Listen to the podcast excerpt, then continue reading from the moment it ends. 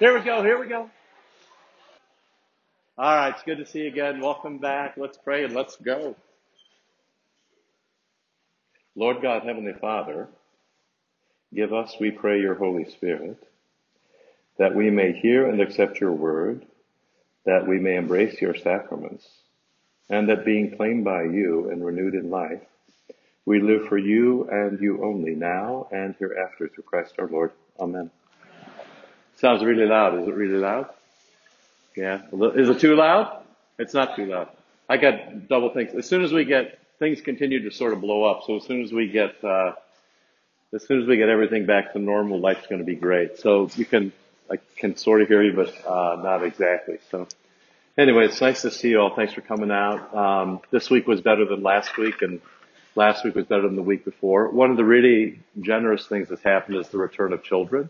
So I just want to compliment you on being so patient this morning. I know kids were running wild and it felt fabulous, right?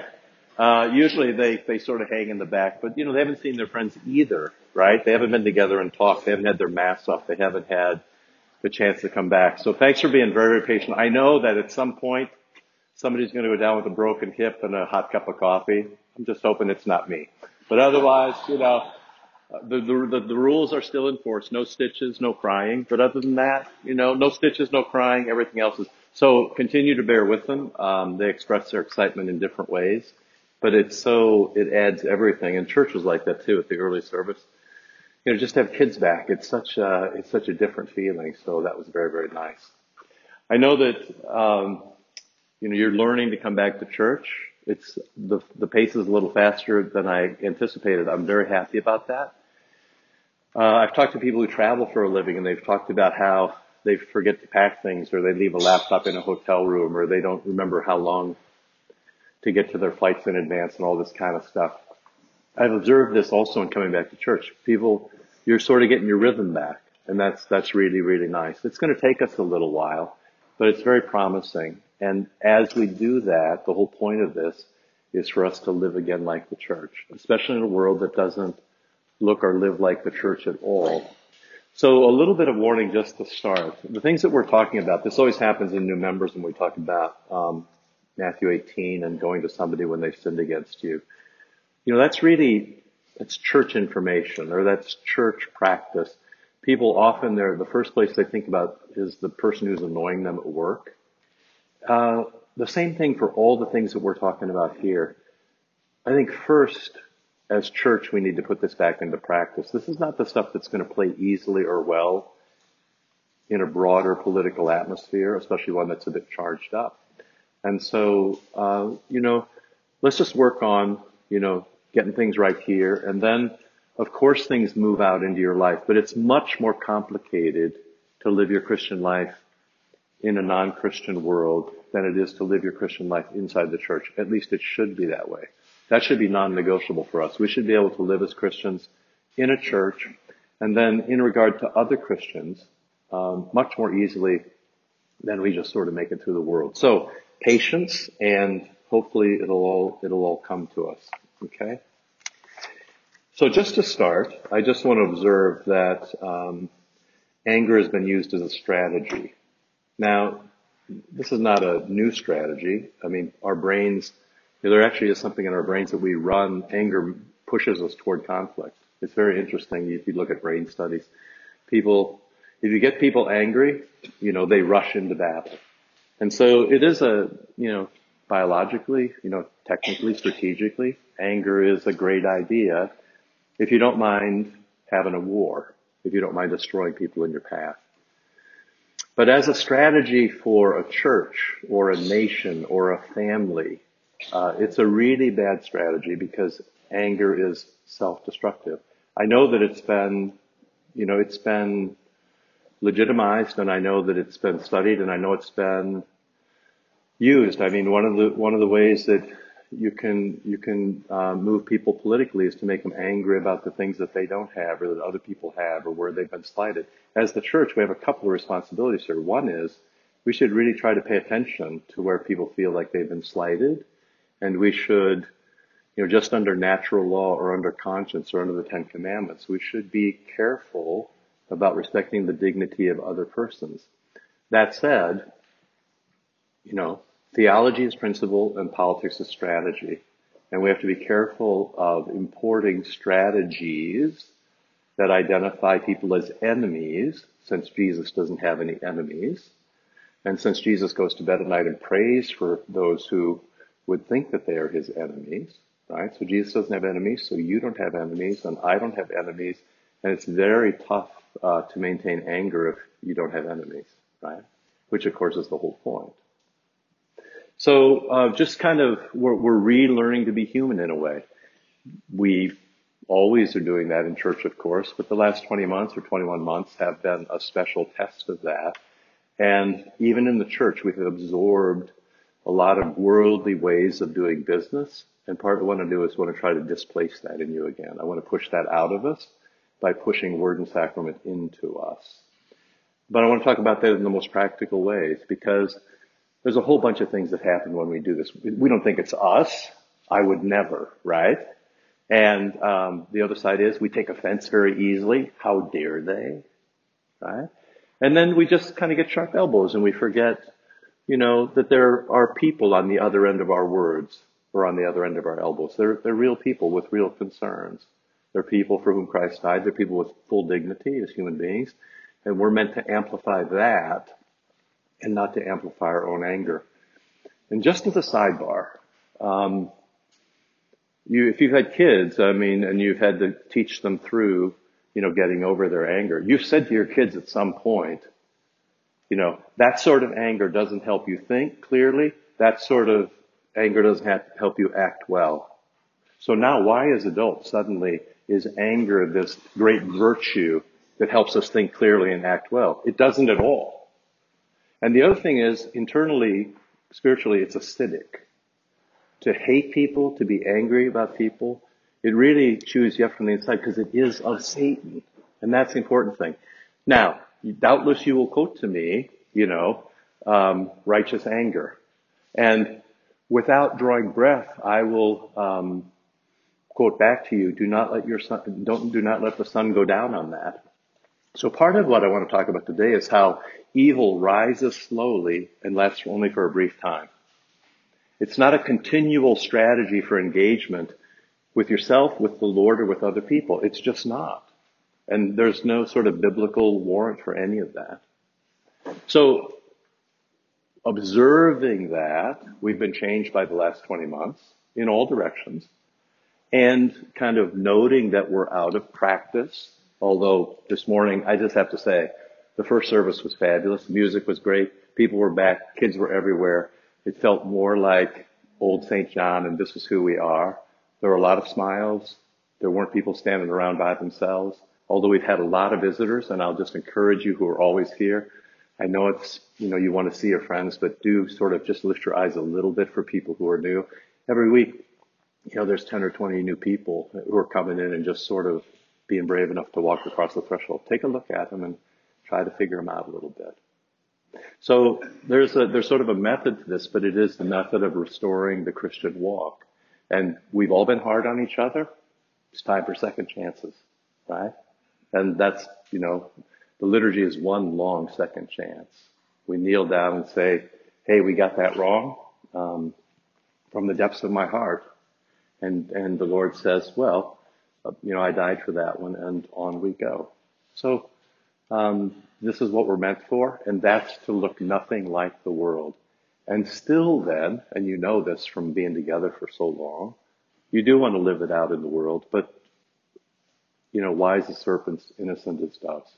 So um, that's where we're going and, and trying to give it. And I want to sort of explore with you how the scriptures talk about that. So at number one, you know, this is what happens to us. we get idols and then our idols blow us up. They, they blow up our relationship with God. They smash our relationship with other people. And of course, we're only as good as our idols and we think we're locked, we're locked together. And suddenly we start only acting for ourselves. And we talked about how the word devil means to separate and divide. And folks just get pushed apart. And since, you know, the sermon this morning, when we're meant to be together, imitating the Holy Trinity, when we get pushed apart, When we're alone, when we feel unloved, that's when we despair. That's when we suffer. That's when we get angry. That's when we do damage. That's when we destroy other people, and that's when we destroy ourselves. And you can look all around at people who are cultivating that. That's not us. So we don't we don't cultivate anger uh, as a virtue or as a strategy and kind of down the way. Jesus comes into this calm and true and holy and merciful and beautiful and healing and hopeful. Even think about something like, just think about the music this morning. Just think about how healing that is to have people sing to you like that. Um, it's performed very, very well. The people are very, very good people. There's a joy and a beauty and an order to it. It just sort of, you know, comes out of the balcony and floods the landscape.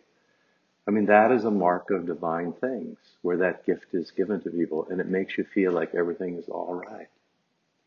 So um, that's the way that things uh, push us back toward the Lord. And then this last quote at the bottom uh, about idols, really. When we are wanting something other than what God wants us to be. So if we're trying to be like the world, if we're trying to be um, like our idol, if we're trying to be what we think we should be, when we're trying to be something other than what God wants us to be, we must be wanting, in fact, what will not make us happy. And of course, that's explains so much of the sadness in the world. So, all the way to point number three, um, how do we go forward? Uh, we've talked about this for a couple of weeks. It's very awkward. Maundy, Thursday is a great example of how awkward it is of, of uh, being nothing but given to, right? So the Lord um, takes off his clothes and washes the disciples' feet, and they are squirming. In fact, right to the point of Peter rejecting that, right? You won't touch me like that. And Jesus says, Ooh, that's going to go badly for you. You should let me do as I see best. And so um, we we talked a little bit about how awkward that is, and then about how different it is, how the normal sense of love in our culture has now become transactional. You do this for me, I'll do this for you. But the notion of selfless love and even the explicit notion of forgiveness is now um, off base. If you talk to people about forgiveness is, is, is seen as an anti-virtue now. It's a sign of weakness. Uh, we'll see how long that'll play out because of course, uh, if you keep destroying people around you, pretty soon you're left all by yourself. And of course we're seeing this politically as well, right?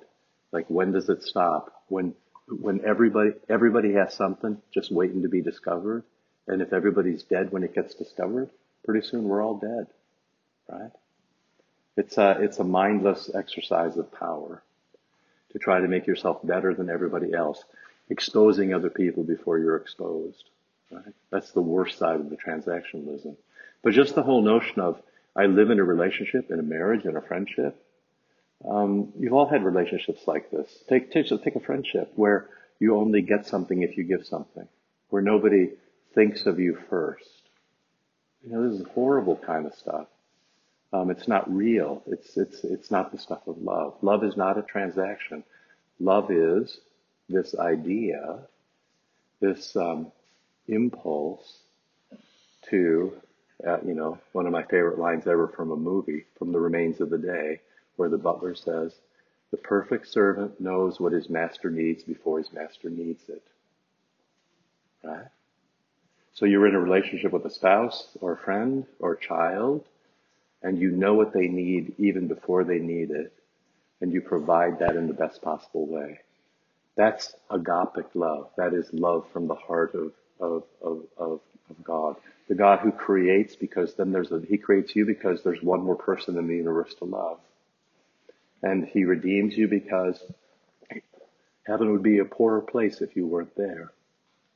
And so this, this constant reach and salve, this healing and blessing and embrace, where you're never alone and you're never unloved and you're always part and never left out, always included and listened to and valued and given the dignity with which you were meant to live, right? That just scratches the surface of what it means when we talk about divine love.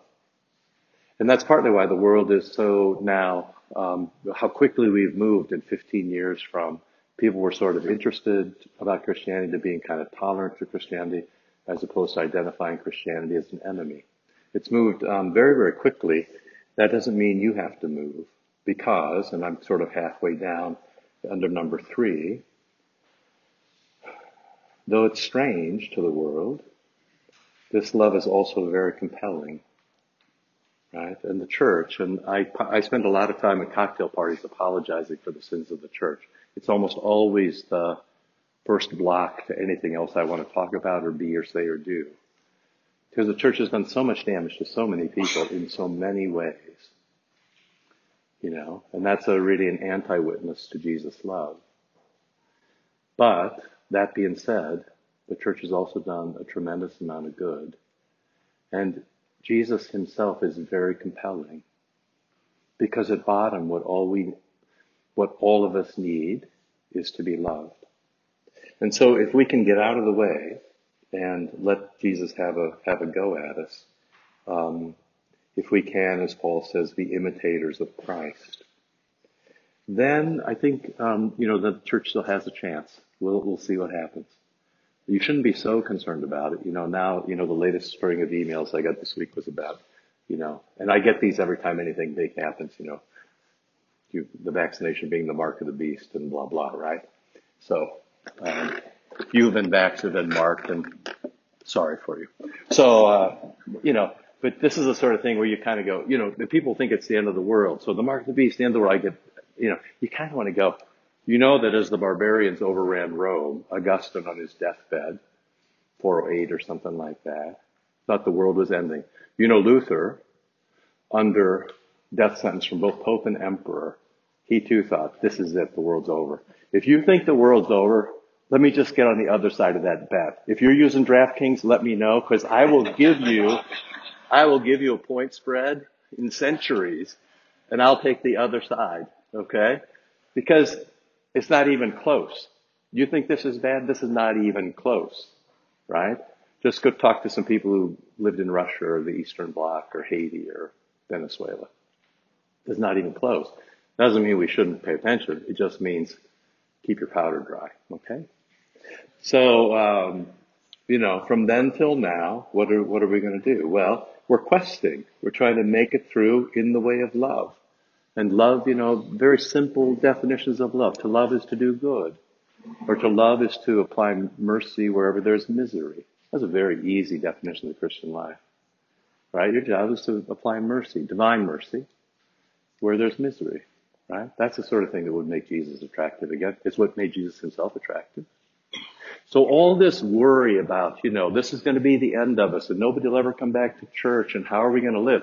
You know, my very simple answer to that is live. Right? And let the chips fall where they fall. You're not responsible for any of that. You're not responsible for the mark of the beast. You're not responsible for the end of the world. Frankly, you're not responsible for the idiocy that the church has done in past centuries or even, you know, nearby, although we suffer from it. And you can certainly apologize for that and say never should have happened. But if we would all just live our lives in imitation of divine love, as a community like the Holy Trinity, then the chips fall where they fall.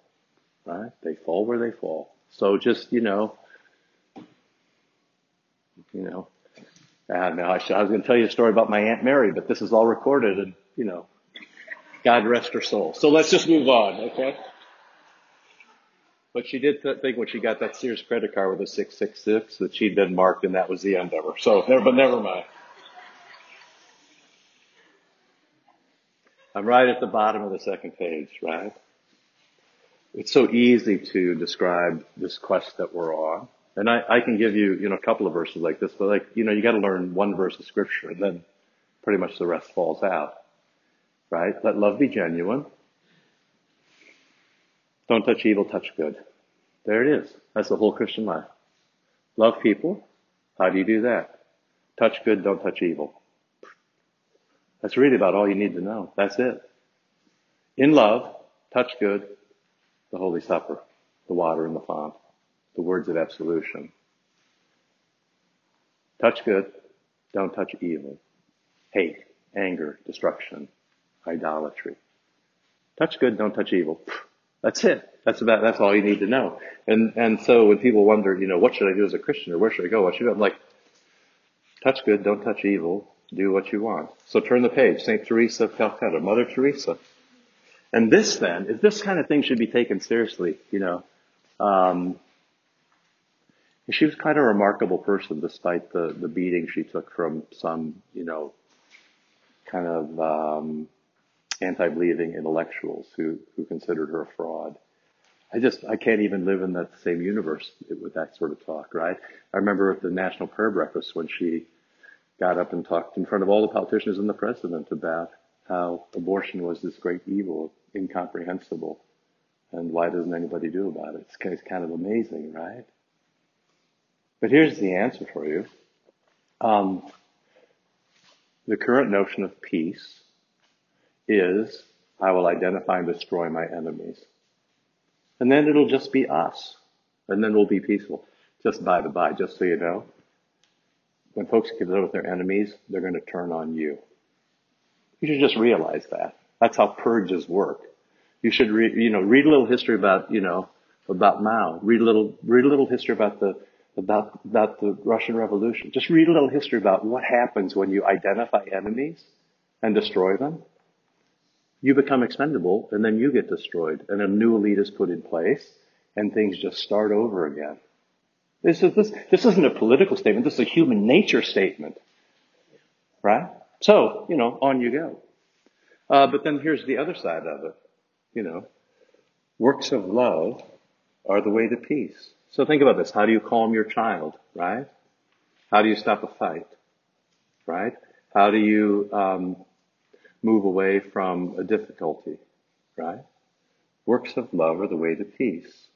And where does love begin? Right in our hearts. A couple of weeks ago, we did the verse about Jesus where he says, out of the heart proceeds all manner of sin, and then he lists them off, right? The opposite is true too. Um, where does good begin? Out of the heart. Why? Because the Holy Spirit has gone through your ear or your skin or your tongue and uh, banged into your heart and taken it over and then taken a right turn and splashed himself on all the people around you.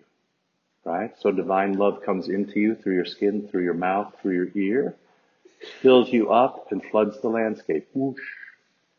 Right? And when people are loved, that's when they're peaceful. Right? Just think of the story this morning from the sermon. What is, what is the story of Eden? I mean, there are several stories there, but the stories are very easy. What is the story? The Lord floods Eden with love and he walks with Adam and Eve in the cool of the day. He floods the landscape with love. And it's only when Adam and Eve take an idol themselves that the relationship is broken and love is refused.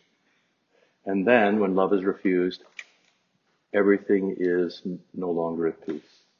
Right? So where, where does love begin? Right in our hearts. We know that we've been created for greater things right? We've been created to love and to be loved. So now, all of that then given some specificity. Immediately I risk being misunderstood um, because I use the word tolerance, which is a politically charged word. And yet, um, there's the text. What are you going to do? So uh, immediately, you know, the reaction to this is, um, you know, this is tolerance is almost a swear word right? You'll tolerate anything. Yeah, that's not, you know, as Luther says, every word of Christ, every word used of Christ is a new word. So partly what I want to do is reclaim this notion of biblical tolerance, which doesn't mean having such an open mind that all your brains fall out.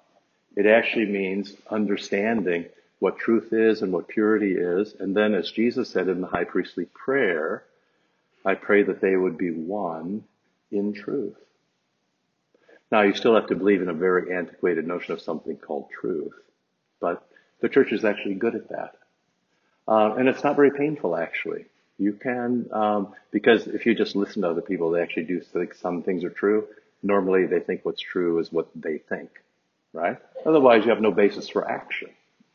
So, you know, what we want to do is, in the way that we've gotten a divine definition of love, we want to find a divine definition of true, and then forward we go, right? And then we sort things, we make distinctions, we make judgments, but not in an angry, destructive way. The judgments you make about other people are God's judgments. And the actions, even painful, that you introduce for other people are meant for their salvation and not for their destruction. Because that's what God intends. It says when God punishes us, God punishes me, and it's very helpful. And I receive that because I know that He doesn't mean to destroy me. It's extraordinarily important that you know that when you suffer or when you're punished, it's only for your good. So just the bottom line is God does not mean to destroy you. You're God's child. He loves you. He pulls you close. He embraces you. He gives you everything. He wants your best. He does not count you as an enemy and he does not wish for your destruction. Do you see how, do you see how just absolutely opposite this is of the world that we live in? Right now the world is, I mean, the only article I read this morning was about winners and losers over the weekend with the politics of Washington DC. You know, you kind of read it and you go, the whole point was we identified the people and we bent them to our will. Right? Now we'll see what happens. I mean, it's a month away from all, but you just, you just see this thing where, where you impose your will on another person. And the greatest victory is when they can do nothing, when they are your, if you will, slave. Right? And if they won't be your slave, then they have to be destroyed. The church is completely other that, as opposed to you with your children, for example, or a pastor with parishioners, or pick something, right? Where you say, we'll do this, but we won't do that. I know not doing that's going to be really painful for you, but that's the way of Jesus, and we only do things in the way of Jesus. So this definition, this notion of tolerance, and if you need to replace the word with something else so you can sleep at night, okay. But the notion is this idea of understanding that all the people in this room are your brothers and sisters in Christ. Even though I'll just tell you, there's almost no other circumstance under which I could gather all of you people in one room because you are so different. What is there? What is there in you? What, name one thing that would gather you all in one place at what time for the same purpose. It does not exist. Right? That in itself is a form of biblical tolerance, right? Pastors are the worst at this. I mean, pastors are horrible at this, at factions, and and um, you know it's a little bit of a problem of being Lutherans because part of what Lutherans do is, hey, we don't like something, we split, and then we split again, and then we split again, and then we split again. Suddenly, you got a Lutheran synod that's got nine people. You're kind of like, really? Because I don't know that Jesus and that thing about unity and loving each other and that praise the Holy Spirit that they might all be one. So I'm aiming, what I'm aiming at is that we, I mean, this is always what I'm aiming at, that we live our lives on God's terms. And this is, this is what it looks like. So, um, I'm kind of halfway down under number four, starting with Ephesians chapter four. So just, I've just sort of given it to you here. If you want to look it up, you can, but, um, Ephesians 4, I think that's starting at verse 1. I, Paul, the prisoner for the Lord. So a person who's been bound up, right? Who's suffering the worldly consequences. He's in jail. So he's suffering for the faith, right? Um, I, Paul, the prisoner for the Lord, right? And then just below that, urge you to walk in a manner worthy of your calling so I'm Paul, and I'd like y'all to take a good long walk together, and I'd like you to take the way of Jesus. And even as you walk, I'd like you to look like Jesus. This whole notion of matching or imitating that we've been talking about over the past couple of weeks. So I've turned the page. You should say to yourselves then, what in the world would that look like? Right? Because hey, you think you're good at walking. Well, you know, yeah, I mean, sometimes fabulous, but then, you know, sometimes there's crying in stitches. So, you know, you have to kind of rein the troops in. So what would it look like to walk in the way of Jesus? Verse two, with all humility and gentleness and patience, Now, I'm always nervous about this because I'm, I'm worried about this because I'm afraid that a couple of this can go wrong in a couple of ways. One is you start to name these virtues that they'll just kind of be pushed to the side, like, ah, that's that's too much work, or um, there's too much consciousness that has to be given to that, and walking should just be this natural thing. Or I also worry that you would give just earthly definitions to what's a heavenly gift.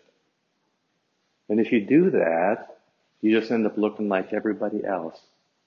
So at least kind of just bear with a little bit of the word study and try to feel how the virtues are different from the world, okay? So, this gentleness is literally can be translated as gentle force. And that isn't that interesting? This is like, I presume this is like when, you know, have you ever, you've seen sporting events where somebody dislocates a finger or a shoulder? And then somebody comes up to him like this and he goes, Hey, let me fix that for you. right? You've seen that? Yeah, I never want to be around that because I know what that does to you, right? But then you're like, oh, better. Yeah, that's this, okay? So it's the like, or you know, you've seen this where they have guys' fingers on the sideline and suddenly they look away and the trainer, like, you know, suddenly his fingers like snaps back in. You're like, oh, yeah, that's a gentle force, right? You're not trying to pull the finger off. You're just trying to put it back where it belongs. That's it. So when you interact with each other, you're not trying to, you know, you're just trying to put people back where they belong. Now, be careful here, but just, you know, because you have to presume you know where they belong, but just the notion of gentleness, but sometimes gentleness takes a little bit of oomph, right? That's the word there. So with all gentleness, right? You know, find your way, find your way with, with gentleness that is divine, right? So you have to discover what Jesus wants, and then you need to put it in the action, and that needs to be done with love, but it takes a little force, but it's the kind of force that gives life, right? Okay, then, and then the notion of patience.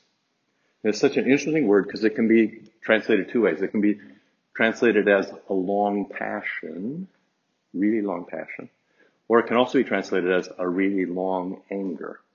But if you think that means an enduring anger that goes on for days and days and years and years. You know, like your family at Christmas, those people who won't talk to each other. Oh, maybe that's not your family. I must have confused you for another group. I'm sorry. So, uh, you know, it, it actually means that you would take a long time to get angry. Then your anger would burst for a very short time and only in the way of the gospel and then it would quickly dissipate. Don't let your sun, don't let the sun go down on your anger. So patience means, you know, we call it forbearance, which is a weird English word, um, or being long suffering. Now that actually makes sense. We all know people who, you know, you think of mothers, for example, you know, long suffering with their children, right? They can wear you out and you're like, you're just trying to keep that, you just try, you're playing the long game here right? You're just trying to, okay, so being gentle, it's going to take a little force, but in the way of love, you know, being patient. When you apply the force, you're going to make sure you know what you're doing. We talked about Jesus and Mark, how he walks into these diabolical situations where everything is chaotic and Jesus just kind of walks in the room and he's like, looks around, boom, right? the demon comes out, the epileptic boy stops thrashing around, you know, the dead girl comes back to life, the bleeding woman, she, she stops bleeding for the first time and it doesn't, right? It's kind of like you move in, yeah, there's going to be some cleanup here. You sort of get a look at things. You move with confidence and surely, but gently toward healing the person or restoring them and not toward destroying them, right? And then you bear with one another, which is bearing with is really the word for endurance. This is like running a marathon kind of bearing with. And notice that it's um, bearing with one another. So th- you get so much jammed into this one phrase, bearing with one another in love. So first, it is the word agape. So selflessness, right? Then you're going to stick with each other. And we've all done this. We've given up on people. We're like, you know, the worst is, you're no son of mine, right? I have a friend disinherited by his father. You just can't talk about it. It's the cruelest thing that could have happened to him. But you notice in the middle, there's this, um, the word echo, where you uh, get the same thing over and over again. And that's what it's meant to do for you. It's meant to reverberate, where you give the gift again and again and again and again. And it's this with each other notion that there, there isn't anything else, right? We're in it together. My pocket is your pocket. Love your neighbor as yourself. Work a community. This is what we're meant for. It's the Holy Trinity. Live in the image of God. So you have this sense of you come with this gentleness and you assess things and you put the other person on precisely the same level as yourself and you move toward them with love in order to heal and you never leave them. Right? You could never say, you're not my son, or you could never say, um, you're not my friend. So this is, this is kind of the anti-enemy, um, thing. And then you get this note with each other, right? This back and forth. And then, um, eager to maintain this unity of the spirit in the bond of peace, right? So I kind of alluded to this a couple of weeks ago where awkward love becomes eager love, right? So first, you know, they're so reticent. You know, it's John 17. They're getting their feet washed. They're all scared. Jesus is going to get crucified. Gethsemane comes next. It's going to be horrible. Only John is going to make it to the cross along with the Blessed Virgin Mother. But that awkwardness then suddenly, over the course of the 50 days till Pentecost, becomes this eager kind of love.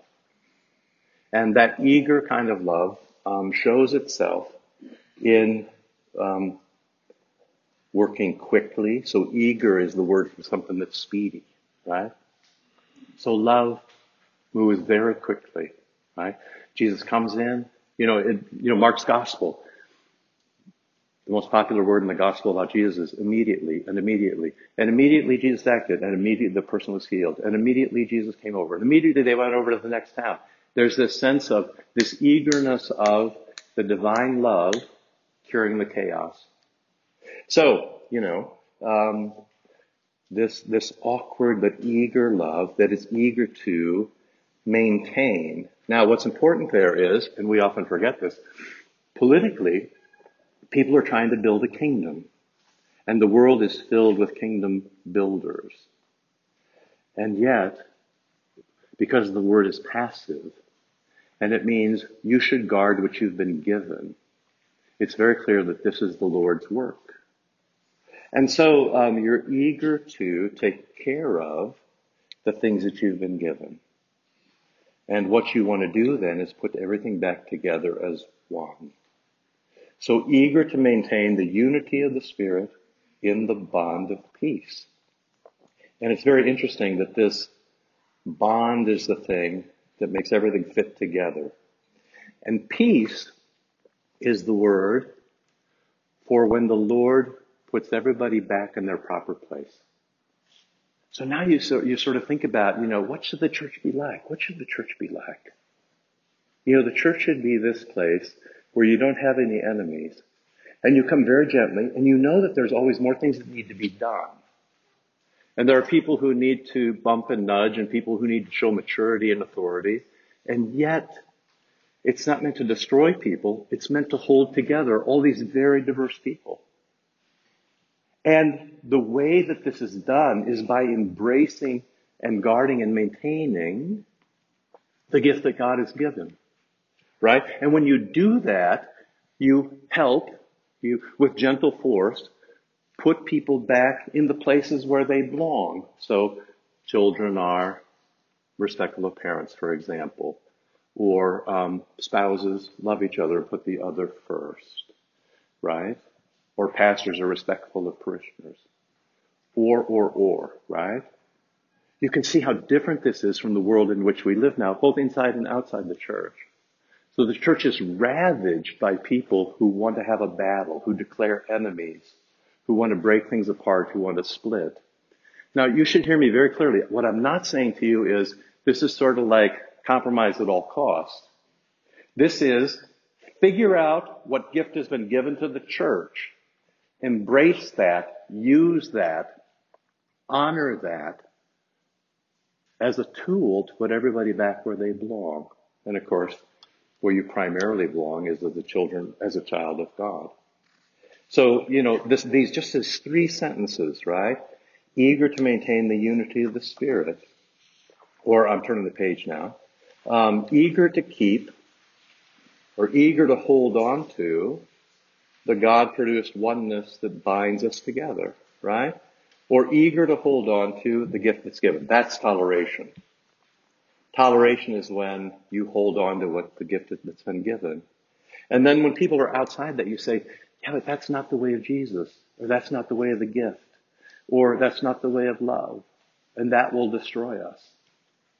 And if you, you all, and me too, I mean, if we all together can come back to that, you know, as a church, and you know, we have to start with ourselves and we have to start with our two square blocks. You know, whether we can be influential beyond that, you know, who knows? Um, that's not the primary responsibility, although we do want to be uh, part of that, right? But uh, we want to go on in a toleration that is sanctified in truth. That's how Jesus talks, right? So I've given you the John 17 verse. They're not of the world. There's the otherworldly part. Sanctify them in truth. Your word is truth. And so, um, you know, we need to come back to this, and this is where we're trying to go. There's one body. There's one spirit. Just as you were called to one hope that belongs to your call. There is one Lord, one faith, one baptism. There is one God, there is one Father of all, who is over and through and in all. But grace was given to each one of us according to the measure of Christ's gift. And that may be the last thing that um, we can kind of remember for today. If you think about everybody else in the world who are so different, and yet you're bound to them because of Christ, Everybody has been given a different gift and everybody has a different challenge. You're all different. If that can be woven together in a way that everybody pulls on the same end of the rope, you can have a spectacular church and a spectacular life and a spectacular family. If you don't, it is easy to fray. I mean, you know, it's very hard to, it's very hard to build something, but any idiot can break it apart. It takes a long time to find excellent, wonderful, loving things. It takes a long time to put that together. And that can be lost so easily. You can destroy your marriage. You can destroy your kids. You can destroy your friendships. You can destroy your church in under 60 seconds. It's easy. It's demonic. It's divisive. It's the way of the world. It's sinful.